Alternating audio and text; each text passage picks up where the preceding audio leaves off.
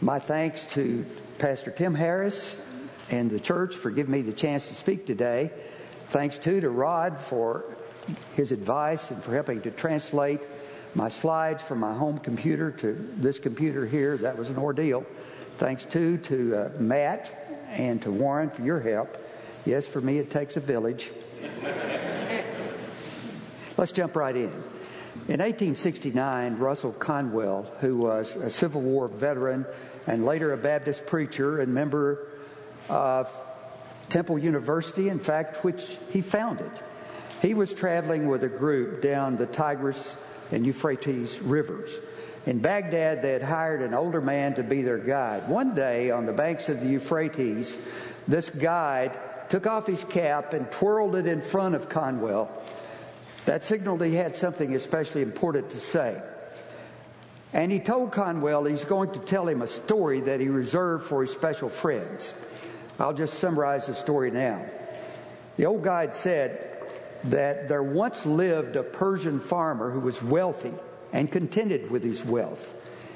Then one day he received a visitor, a Buddhist priest, who sat around his campfire and talked to him at length about diamonds and diamond mines.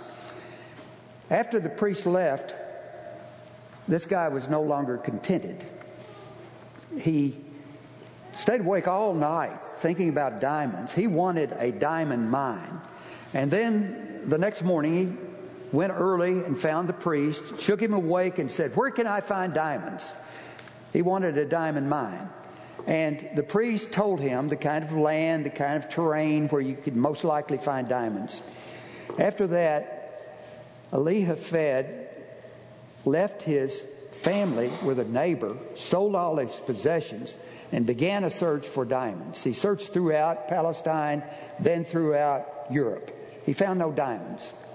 And finally, possessing only the rags on his back, he went to the shore off Barcelona, Spain, cast himself into an oncoming tide, sank beneath its foaming crest, and died. Happy story. But it gets worse. Later, it was discovered that the land that Ali Hafed had sold to begin with literally sat atop acres of diamonds. Now, this story so impressed Russell Conwell that eight years later, he made it the basis of a religious speech and one that caught on. He gave it over and over. And one point of his speech was not that Hafed was doing anything wrong in trying to get rich, but that Christians have a duty to get rich and can get rich. What would Jesus say about that? Let's look at the monitor. Matthew 13. The kingdom of heaven is like a treasure that a man discovered hidden in a field. In his excitement, he hid it, sold everything he owned to get enough money to buy the field. That contrasts with the story that the old guide told about Ali Hafed.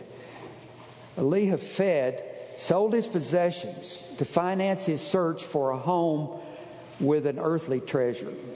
The man in Jesus' story sold his possessions to finance his search for land with a spiritual treasure. And the next verse makes the same point. You see here the treasure is a spiritual treasure. Next verse. And the kingdom of heaven is like a man on the lookout for choice pearls. When he found a pearl of great value, he sold everything he owned and bought it. Same point. And later in this chapter, Jesus speaks about gems of truth. Now, the Bible frequently compares spiritual treasures with precious stones and valued metals. Precious stones such as coral, crystal, onyx, rubies, valued metals such as silver and gold. It says spiritual treasures are more precious than these. The Bible tre- stresses spiritual treasures.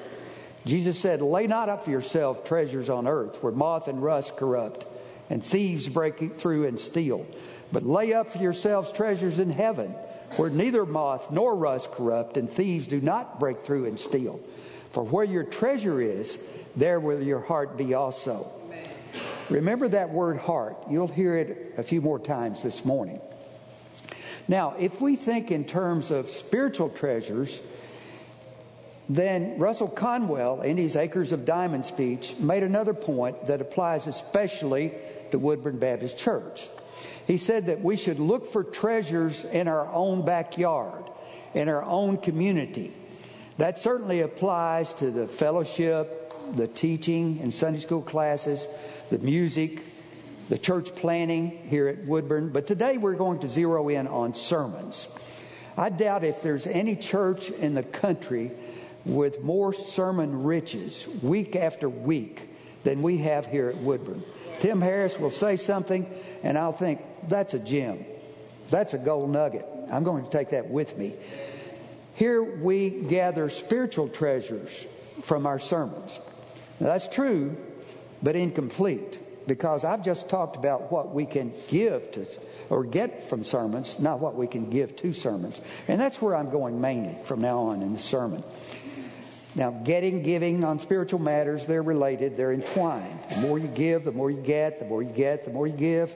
And then when we leave here, we give away what we got here through sharing what we learned or applying what we learned. But let's focus now on what we can give to a sermon. And the first thing that we can give is readiness. We ready ourselves. We get ready. We get ready for important events in life. I'm sure a night or two before our pastor Tim Harris ran his 26 mile marathon, he loaded up on carbs. He ate a pot of spaghetti and a, jug of ramen noodles. He got ready. Getting ready spiritually is a theme that weaves itself through the Bible. Using a concordance, I found 299 passages that emphasize being spiritually ready. And that doesn't cover many other passages that didn't use words that my concordance captured. Just on a practical level, we need to be physically ready for our sermons as well as for the rest of our worship service. We need to be alert. But to say get ready physically doesn't remotely capture the richness, the fullness of what it means to be ready spiritually. Now, to put spiritual readiness in perspective, I'm going to define communal worship, our worship together. And so you might flash that up on the screen, just the first part of that. Who am I to define worship? Well, I'm nobody. I'm, I believe everything that I'm saying. I'm trying, but I don't hold myself up to the ideal worshiper. God is not finished with me yet. But I'm on my way. I'm nobody to define worship, but the Bible has every right to define worship. And this definition comes from putting together scriptures on what worship means. First part is this as a part of a lifestyle of ongoing transformation, which Romans 12 1 says is truly the way to worship God, and which Luke 9:23 says should be a daily process. Take up your cross daily and follow me. Our worship together should extend from our worship apart, from our daily worship. We should already be worshiping when we get here. Now, does that mean you'll always enter worship on a spiritual high? No, not for some of us. Some of you come here with bodies racked with pain, minds frozen in fear, or souls shattered by grief. You don't always come here on a spiritual high. But just remember that David, the man after God's own heart, wasn't always on a spiritual high. Not when Saul and his armies were chasing David, tracking down David and his little band of men. David would write things like, Lord, why do you hide when I'm in trouble? How long will you look the other way? I struggle with anguish in my soul. My bones ache. And I'm here in Lost River Cave surrounded by ISIS. And if that last sentence paints a scary image, remember, ISIS didn't invent beheadings. Al Qaeda didn't invent beheadings. King Saul didn't think nothing before he'd chop a chump's head off. In those kinds of times, David was not on a spiritual high. But what was he doing when he said those kinds of things I said? Talking to himself? No, he was talking to God. David was not on a spiritual high, but he was on a spiritual path. A path goes up and down. Sometimes you're high, sometimes you're low. Sometimes you fall over a rock. But the important thing is that you're going in the right direction. That is, toward God, in the light of Jesus, under the power of the Holy Spirit. Another thing about this path, it doesn't divide into lanes. You know, work lane, a home lane, a school lane, a Christian lane, open only on Sunday. No, our life path should be undivided, indivisible. Jesus didn't divide himself into parts and give one part of himself to us for part of the time. He gave all of himself for all time. And he expects us to give all of ourselves to him for all time. Paul said, whatever you do, do the glory of God. 1 Peter 1:15. Be holy in everything you do. Holy with your family, holy at Walmart, holy at that restaurant after church. Through the years, I've heard waiters comment on how some people who wear the name Christian act in the restaurants after church. It makes me think of Peter again, the one inspired to write, Be holy in everything you do. Peter, who was bound by two chains, thrown into jail. Peter, the one who three early historians say was crucified, legend says upside down.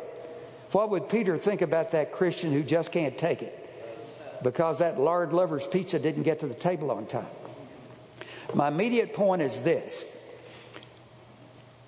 it might be the human way, but it's not the natural Christian way to fight all the way to church, put on new faces, and jumpstart worship when Rod announces the first song or we're invited to cafe worship. Worshippers are who we are. Worship is what we do. When we come together, we should already have worship momentum. We follow our individual, daily, indivisible paths of worship into our communal worship, where our paths join to form one wide path of worship. Let's go to the rest of the definition. We respond to God's invitation to come. Tim preached a sermon in which he cited a number of scriptures that says God invites us to come. So I won't cite any scriptures on that. But that's an amazing thought that the God of the universe invites us to worship him. Assembled to prostrate ourselves before him. He's God, we're not. We bow down to him. Sometimes literally in church, but all times. We should bow down to him our worshiper. And in spirit and truth, give ourselves as living offerings to the only one who is worthy of all praise and glory, to the only one that we should show reverence to. Now, this is worship. Within this flow of worship, the sermon happens. And just as worship as a whole should be a dynamic process, just as our church music should be a dynamic process and is. Beautiful blended sounds of adoration rising up to God. So too, we should see the sermon as a dynamic process. Let's go to the next one. Combined forces in action. Now, the usual definition of a sermon doesn't live up to that standard. The typical definition of a sermon constricts, restricts, squeezes some of the life out of the role that participants should play in a sermon. The traditional definition of a sermon as a religious message from a speaker to an audience falls short, I believe, of what happened in the first century house church and certainly falls short of what effective communication is today. So let's look at a different definition of a sermon. The blue part will surprise nobody. Extended spoken communication centers on a spiritual truth, aims to glorify God and advance His kingdom. Let's look at what we do in a sermon now. A sermon is a communal worship experience shared by human participants and the Holy Spirit who dwells within each Christian. A communal worship experience. Yes, a sermon, includes the what's said. I don't minimize the vocal content of the sermon. Content is vital, truth is vital. But we need to see an additional dimension of a sermon consistent with that fact. A sermon is a shared experience of us and the Holy Spirit. Now, to experience something means to participate in something that happens. Synonyms of experience used as a verb include bring together, come together, bring forth, think through, work through, encounter, feel, grow, stimulate. An anonym of experience as a verb means be passive. Which you like better? We should participate in the experience of a sermon. A sermon is a we thing in which we encounter the truth. Now, we'll talk some more in a minute about what we do with the truth. We all know what a pulpit participant in a sermon looks like. It looks like Tim Harris or whoever's standing up here. But what does a pew participant in a sermon look like? Looks like Willie Ray.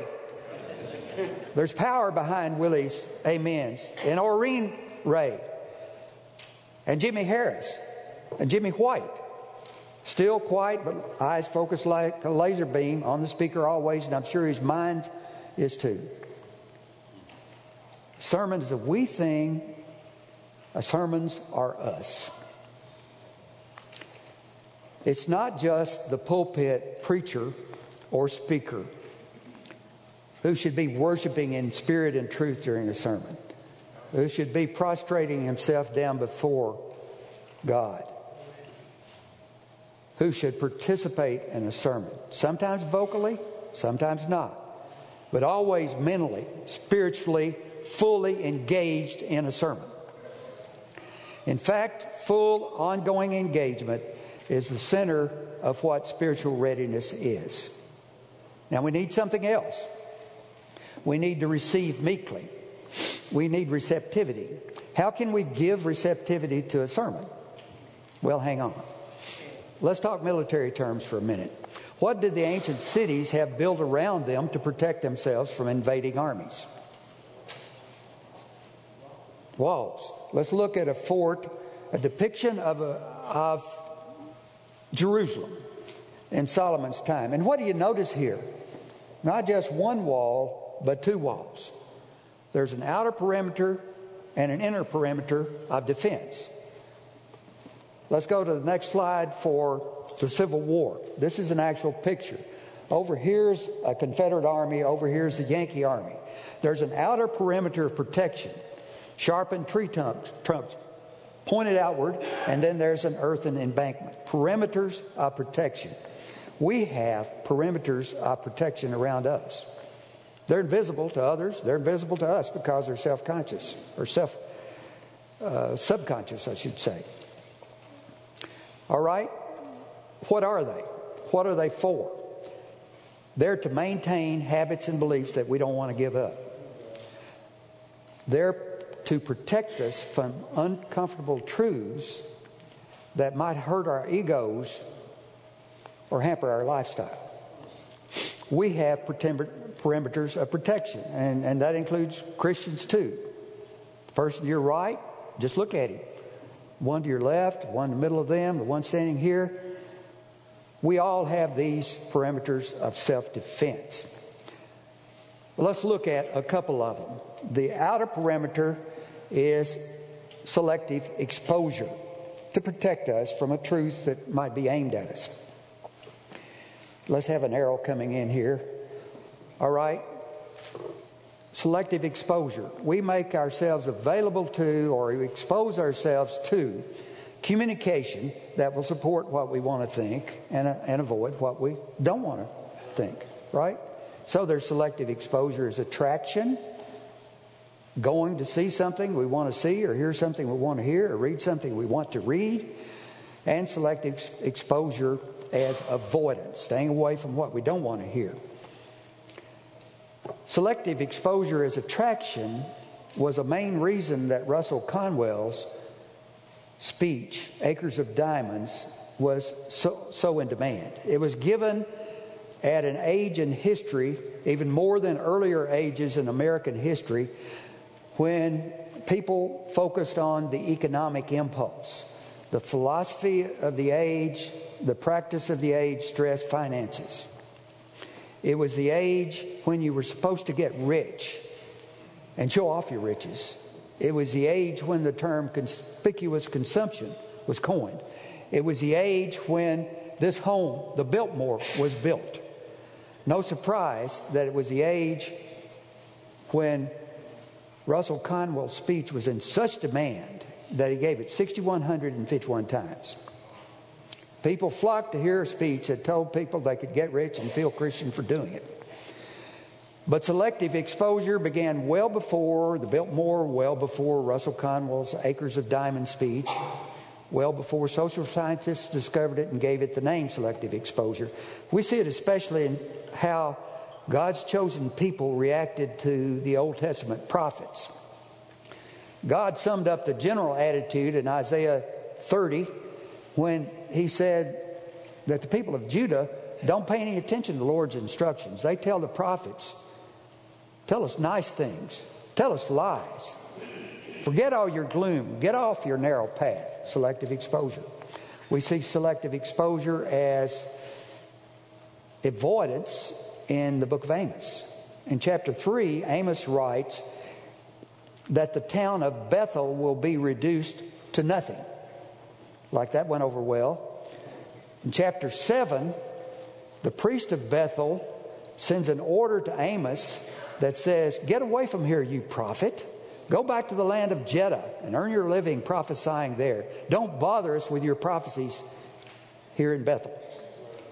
We see selective exposure as attraction and avoidance in 1 Kings chapter 22, where King Jehoshaphat of Judah visits King Ahab of Israel, and they discuss whether or not they should join forces to attack the city of Ramoth and Gilead. Ahab assembles about 400 prophets, all who tell him the same thing. Yeah, go ahead and attack. You'll win. Jehoshaphat says, But is there not a prophet of the Lord here? And Ahab says, Yes, there's one, but I hate him. He only prophesies anything but trouble for me. His name is Micaiah. Now, think what's happened here so far. Ahab has assembled about 400 ear ticklers who will tell him what he wants to hear. And he's avoided the one truth teller who would tell him what he ought to hear. Selective exposure as attraction and avoidance. But Jehoshaphat persists. He said, That's no way for a king to talk. We should hear from him. So Ahab sends for Micaiah. He's brought before them. And sure enough, he prophesies defeat in battle and death for Ahab. One of Ahab's men walks up to Micaiah, slaps him across the face. Ahab has Micaiah thrown in jail and, filled, and fed nothing but bread and water. And the kings ignore his advice and attack Ramoth and Gilead, whose defenders fight back fiercely. A random arrow cuts through the air, penetrates a joint in Ahab's armor, sinks into his body. He's able to moan, I'm in bad shape, wheel the chariot around. The driver does wheel it around, props Ahab up, where his blood drains from his wound, runs down his body, and pools in the floor of the chariot. But he doesn't die yet. His life and the battle drag on all day. Finally, as the sun is setting, one of Ahab's men yells out, We're done for, run for your lives. And as night falls on the land, Ahab takes his last painful breath. Hard hearts only want to hear good news prophets. Good news prophets can be soothing and deadly. Now, the man we call the rich young ruler was nothing like King Ahab. Ahab was evil. The rich young ruler was a pretty good guy. The Gospel of Mark says that Jesus felt love for this person. Rich young ruler sought out Jesus, ran to Jesus, fell on his knees before him, and asked what he could do to inherit eternal life. Jesus told him to keep the commandments. He said, I've kept these from the youth up. He had kept the commandments from his young days, but he wanted to do more. He was a pretty good guy. Jesus said, all, Sell all your possessions, give the money to the poor. And of course, the man went away sad because he was rich. He didn't want to do that much more. His mind shifted from long term, the kingdom of God and eternal life, to the short term, his life on earth with his possessions. Jesus knew that this man's life had a spiritual lane and a financial lane. Now, where do we read about the time when the rich young ruler went back to see Jesus? That's right, nowhere. I really hope that I'm wrong. But I believe that if he had gone back to see Jesus, Scripture would tell us. Matthew, Mark, and Luke all give this one story about Jesus and the rich young ruler. Nobody mentions him a second time. Other so called minor characters appear on the gospel scene, exit, reappear, Nicodemus, Joseph of Arimathea, three times, each time looking better than they did the first time, but not the rich young ruler. Now, what if the rich young ruler had lived a lengthy life for that day and became the rich old ruler? He had his possessions until the end, and then he died and entered his long term in heaven or hell. By earth time, this man's long term has lasted over 1900 years and counting. Long term is a long time, it never ends. But he was once young. Thus, selective exposure still exist. Tim Harris has said that, the, that people will look for the church that confirms the life that they are living. And the truth of this statement fulfills the prophecy of Paul in 2 Timothy 4 3, where Paul says, The time is coming when people will no longer endure sound and wholesome teaching they will follow their own desires and look for teachers who will tell them what their itching ears want to hear. Yes, selective exposure still exists out there. But we're in here, worshiping in a church that doesn't dodge the hard truths. So we don't practice selective exposure, do we? Well, a question for all of us. To what do we mostly turn our eyes, our ears, our heads, our minds? To the things of God or to the things of the world? Are we the light of the world and the salt of the earth? Or are we just like the culture around us? Are we like those little lizards that take on the color of whatever leaf they stand on? Selective exposure. Now, if the truth gets through the barrier of selective exposure, there's another one, and it is selective attention. That's an inner perimeter of defense. What's the difference between selective attention and selective exposure? Well, let's say you have a woman who dips snuff. My grandmother was one of the sweetest women I ever knew. She was a snuff dipper. Now, let's say you have someone who dips snuff who's here, who hears that there's going to be a sermon on the dangers of dipping. She won't show up. That's selective exposure. But let's say the next sermon is entitled The Christian in Good Health. And she thinks, yeah, I'm all for good health. Oh, I read those diet recipes in some of the magazines in the doctor's office. I've watched those Nutrisystem commercials on TV. Even watched a little of that hot yoga. When it comes to good health, I'm all in. So she shows up for that sermon and she listens as long as the preacher condemns something else, but when he gets to dipping, then she tunes out. Selective attention.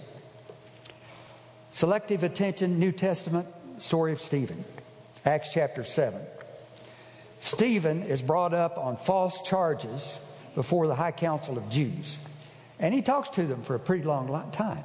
And apparently they listened for a pretty long time, as long as they agreed with what he was saying. He told them about God and Abraham, and they listened. And then he told them about God and Joseph, and they listened. And then he told them about God and Moses, and they listened. And then he told them about God and David, and they listened. But then he spoke hard truths. He said things like, You stiff necked and uncircumcised in heart and ears. Name one prophet your fathers didn't persecute. They even killed the ones who prophesied the Messiah, and you killed the Messiah. The council of Jews were cut to their heart, Acts says, and gnashed their teeth in rage. And then Stephen looked up and said, I see the Son of Man standing in the place of honor at the right hand of the Father. The council of Jews slammed their hands over their ears, charged Stephen, dragged him out, and stoned him to death. They actually listened as long as they agreed with what he was saying, but when they took offense, they put their hands over their ears and killed him. That's selective attention in its rawest form. We're less open. We're more subtle with our selective attention today. That little woman shows up for the sermon on the Christian and good health. The preacher talks about the dangers of alcohol, and she says, Amen. Then he talks about the dangers of marijuana, and she says, Amen. But if he then puts down dippers, she's not going to slam her hands over her ears, charge the pulpit, drag him out, and throw rocks at him. Not usually. We're more subtle about selective attention today. When the speaker gets to the part we don't want to hear, we just switch our minds to a different channel. Human nature, right? Just human nature. Selective attention, selective exposure, resisting hard truths. How bad can that be? We don't have to guess. You remember the time when Jesus warned his disciples that he would be delivered over to men, crucified, and rise again the third day. And Peter took him aside and rebuked him. Said, Lord, don't say that. That's not going to happen to you. This was too hard of a truth for Peter, just human nature. And what did Jesus say?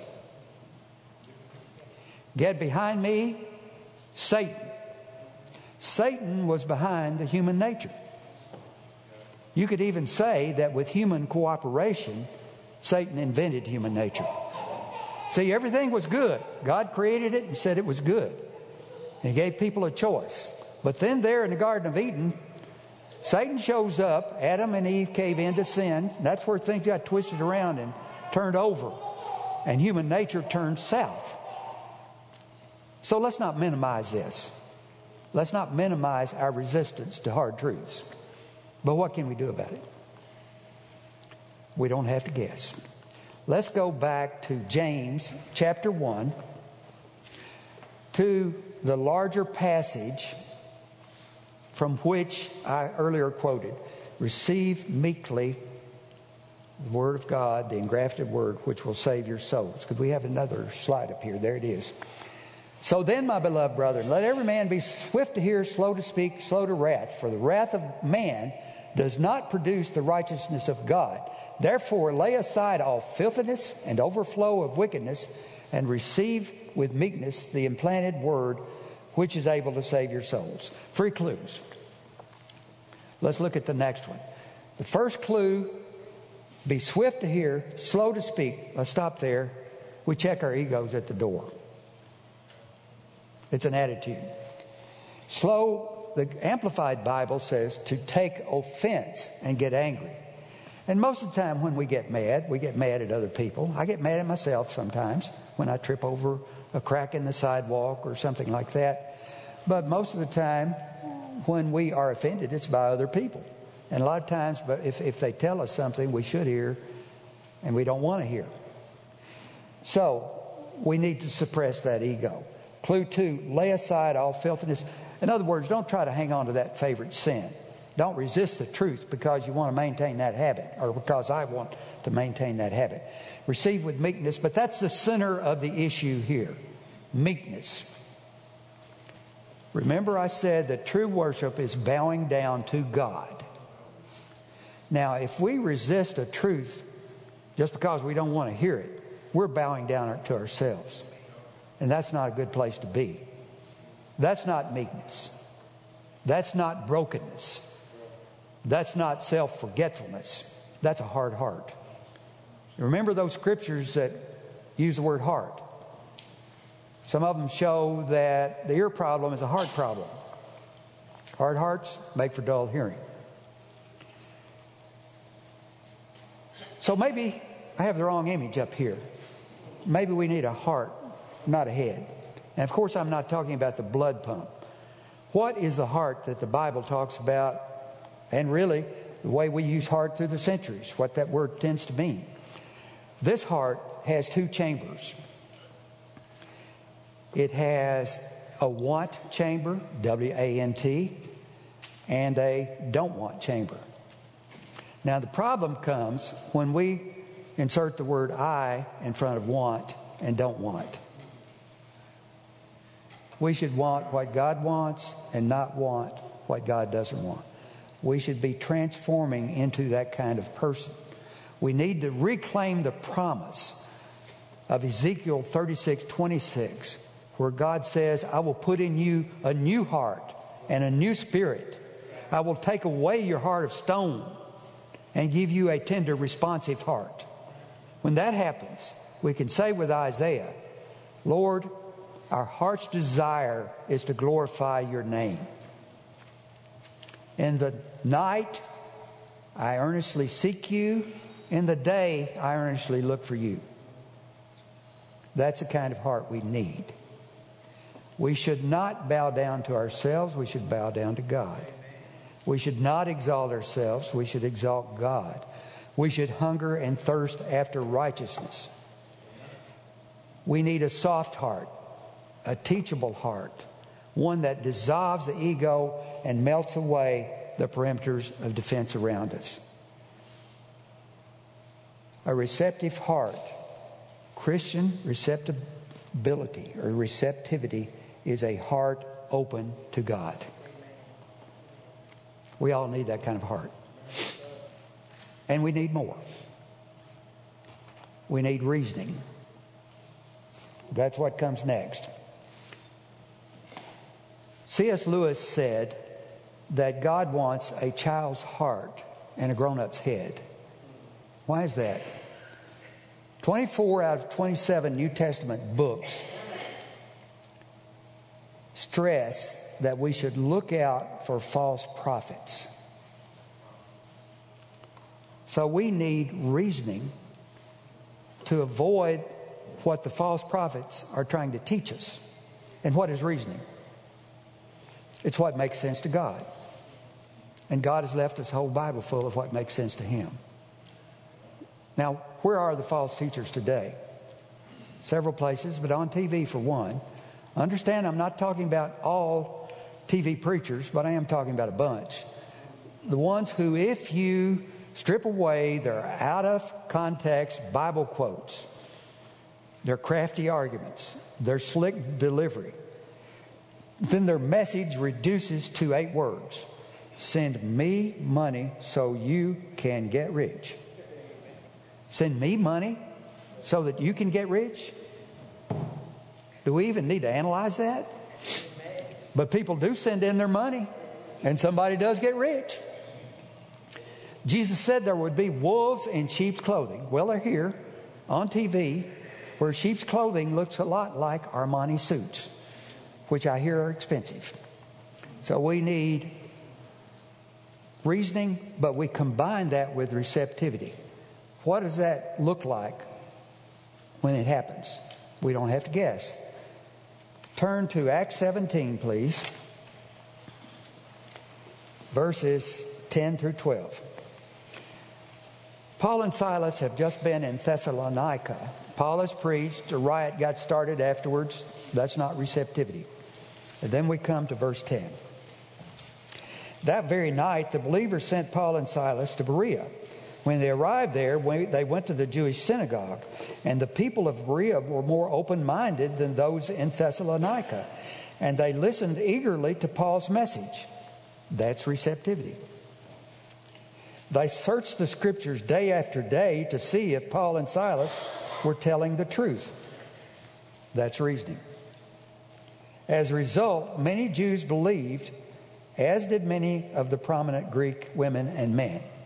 That's the result. That's a simple formula.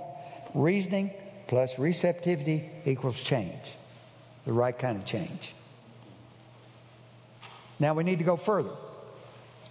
Remember, those Bereans searched the scriptures day after day. They didn't leave the sermons in the synagogue, they took them with them. We don't need to leave the sermons in the sanctuary, we need to take them with us. And so, to readiness, receptivity, and reasoning, we need to add remembrance, or to do that, we need to review quickly in order to remember. Now, I've discovered that ink on a page lasts longer than a thought in my head. But today, because of technology, we don't even need to write stuff down. We have YouVersion in this church, the sermon app where you can go back and, and check on what's said afterwards. And my Sunday night Bible study group uses the Sunday morning sermon as the basis for our discussion. I recently got rid of my $14 flip phone. I've stepped a toe into the 21st century. I think I might like this technology stuff, especially YouVersion. I hope you'll check the YouVersion for this sermon. Here's what you'll find you'll find a quick review of the points made You'll find all the scriptures that we referred to. You'll find questions that you can use to probe your own thinking about how to apply the sermon to you. And then there are bonus features, uh, extra stuff on the Biltmore Mansion and the Vanderbilts and stuff on Russell Conwell with spiritual application. Stuff, interesting stuff that you won't find on Wikipedia or anything else online, probably. I encourage you to go there. We need to review in order to remember. But as Tim Harris has said, a sermon is not just food for thought, it's fuel for life. So we need to go to that next step. We need to respond obediently. Like the man who built his house on the rock, he listened and obeyed. And when the winds came, the storm came, flood came, it didn't fall because it was built on the rock of Jesus Christ.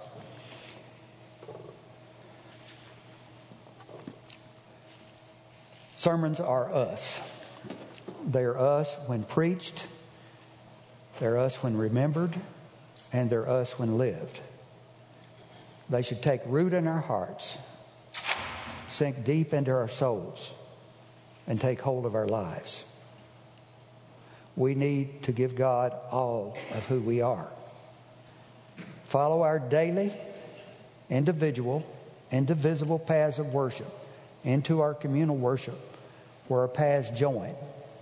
And from this wide path, our worship together propels us back out along our individual, daily, indivisible paths of worship into our homes, our workplaces, our schools, our communities, where the light of Jesus within us will shine all the brighter for all the world to see. Let's pray.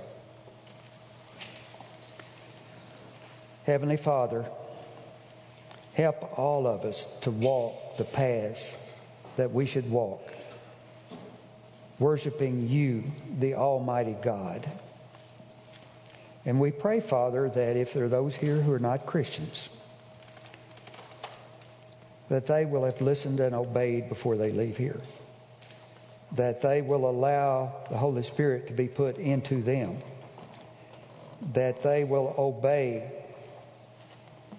Romans 10:9 and truthfully confess that they believe that Jesus Christ was raised from the dead.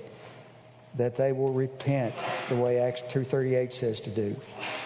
That they will allow you to reenact your death, burial, and resurrection in their lives, the way Romans 6 describes, and live lives for you, not because any measly acts on our part could ever save us, but because you gave all of yourself for us for all time, And we want to give all of ourselves to you for all time. Amen.